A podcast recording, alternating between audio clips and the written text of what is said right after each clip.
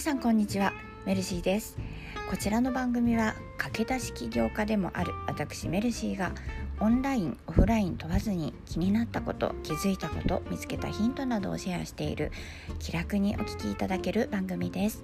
そして私は色が大好きなカラーセラピストですので番組の後半には色メモというコーナーでその日に選んだ色についてその色の効果についても話をしております。もしよろしければ最後までお付き合いいただけますと嬉しいです。はい、というわけで早速ですが本日は先延ばしにしないという話をしていこうと思います。実はですね先日から音声配信に全振りするべくまずはですねいろんなジャンルの音声配信をもう気になったものからもうひたすらたくさんザッピングしていて、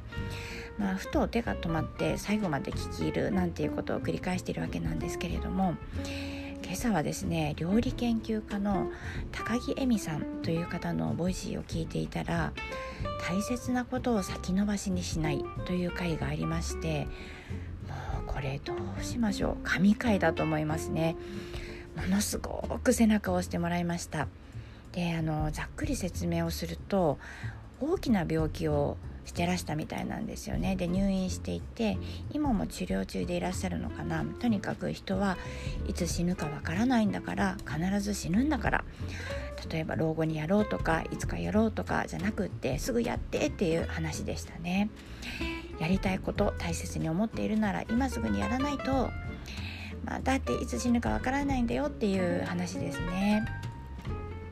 もうねこれ実体験から出てきた言葉の重みっていうんですかねこれほど強いメッセージってそうざらにあるものではないですね。私はこの春に起業してもうああでもないこうでもないと、まあ、紆余曲折、まあ、瞑想しながらですねでも割とフットワーク軽くいろいろ行動しているわけなんですけれどもそれでもまだよくよく考えてみると先延ばしにしていることって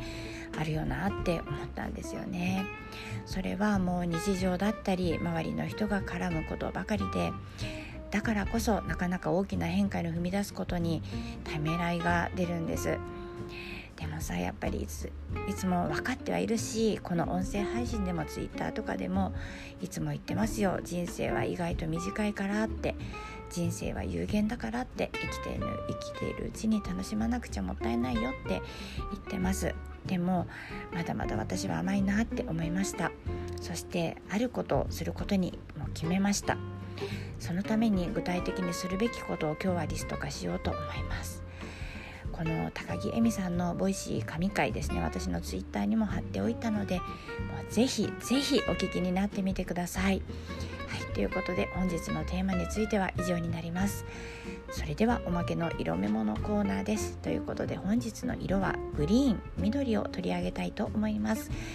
緑にはですねフレッシュリラックス平和癒し成長安定など、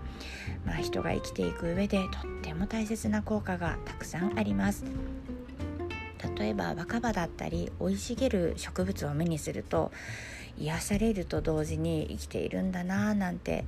こう平和な生命力みたいなものを感じますよね。そして緑グリーンには情緒を安定させたい時あとは相手の心を和らげたい時あとは目の疲れを癒したい時なんかにも良い効果があると言われています。皆さんもぜひ毎日の生活の中にちょこっと色の効果を使ってよりハッピーに過ごしていただきたいなと思います。はいそんなわけで私はこちらの音声配信だったり Twitter ブログなどで日々発信をしておりますけれどもその活動の基本的な思い、まあ、信念ですかね。一人でも多くの方が笑顔で過ごせる健やかな心で過ごせるそんなお手伝いをすることなんです、まあ、辛く苦しい時期を過ごしていたかつての自分にそして今まさに辛い時を過ごしている方に少しでもお役に立てたらいいなと思いながらその思いを私が大好きな色というものを通して一人でも多くの方へお届けしたくて活動しています。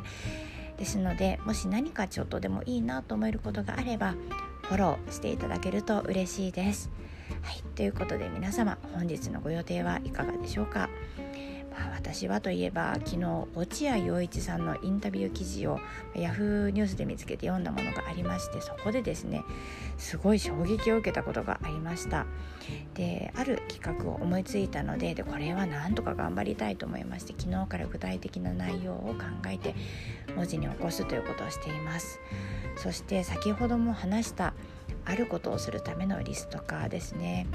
そうあの命短し恋せよ乙女なんて言葉がありますけれどまあ私はもうね乙女なんて年じゃないので 私の場合はそうですね命短し走れよ熟女ですかね。もう諦めません。諦めないわよというわけで今回は以上になります。本日も最後までお聴きくださいましてありがとうございました。また明日もぜひお待ちしております。ご案内はメルシーでした。それではまた。